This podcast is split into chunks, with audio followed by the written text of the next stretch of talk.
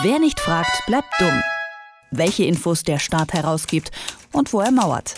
In Kooperation mit fragdenstaat.de. Konzerte mit den Toten Hosen, ein eigenes Festival und ein großer Auftritt auf dem Wir sind mehr Konzert in Chemnitz. Ich rede von der Punkband Feine Sahne Fischfilet und ja, die kann sich nicht über fehlende Aufmerksamkeit beklagen im Moment. Hat sie auch schon früher bekommen. 2011 wurden sie nämlich im Verfassungsschutzbericht erwähnt und das gab dann ordentlich Publicity. Eine eher ungewöhnliche Kampagne verursacht durch den Verfassungsschutz. Da hat sich die Band dann gedacht, bedanken wir uns doch mal direkt mit einem Präsentkorb. Haben die Jungs auch wirklich gemacht, sind also da reinmarschiert und haben ihre Grüße inklusive Bohnen, Kaffee und heiße Tasse überreicht. Aber wo ist dieser Korb letztendlich gelandet? Das hat Frag den Staat.de nun nach langer Zeit herausbekommen und Johannes Filter, der weiß mehr darüber. Hallo Johannes. Hallo Bernadette. Die Nummer mit dem Korb ist natürlich gut platzierte Satire.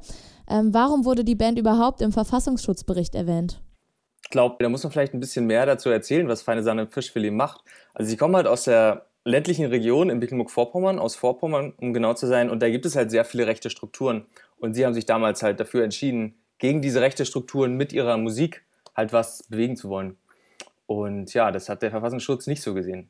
In diesem Verfassungsschutzbericht, da geht es ja halt ja nicht darum, ob, ob du kriminell bist oder nicht. Da geht es ja schon darum, ob du, ich sag mal, die staatliche Grundordnung in Deutschland abschaffen willst.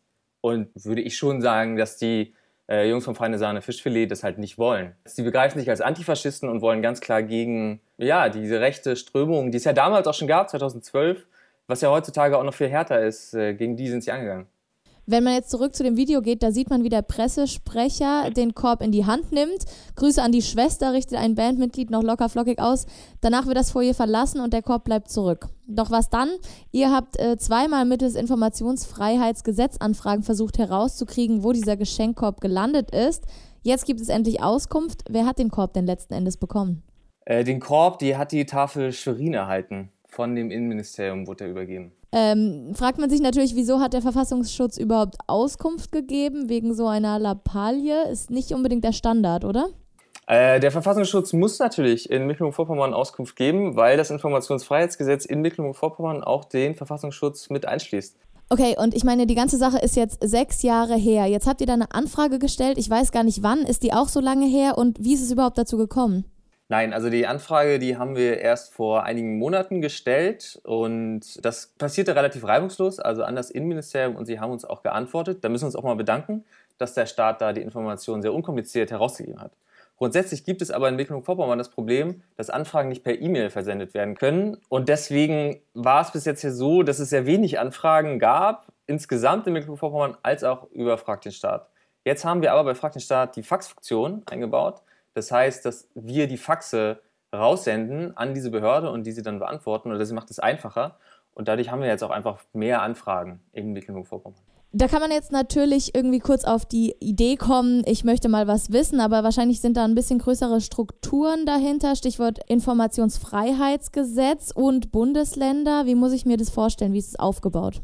Also in Deutschland gibt es ja auf Bundesebene das Informationsfreiheitsgesetz, aber auch auf Landesebene in fast allen gibt es Informationsfreiheitsgesetze.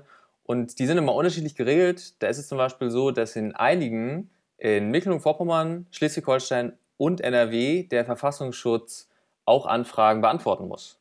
Natürlich nicht Anfragen, die sicherheitsrelevant sind, weil da reichen ja die bisherigen Ausnahmen schon aus. Also wenn ich jetzt wissen will, was macht jetzt dieser V-Mann äh, jetzt an sich? Was steht in seinem letzten Bericht dran, wenn ich das anfrage? Es wird natürlich abgelehnt.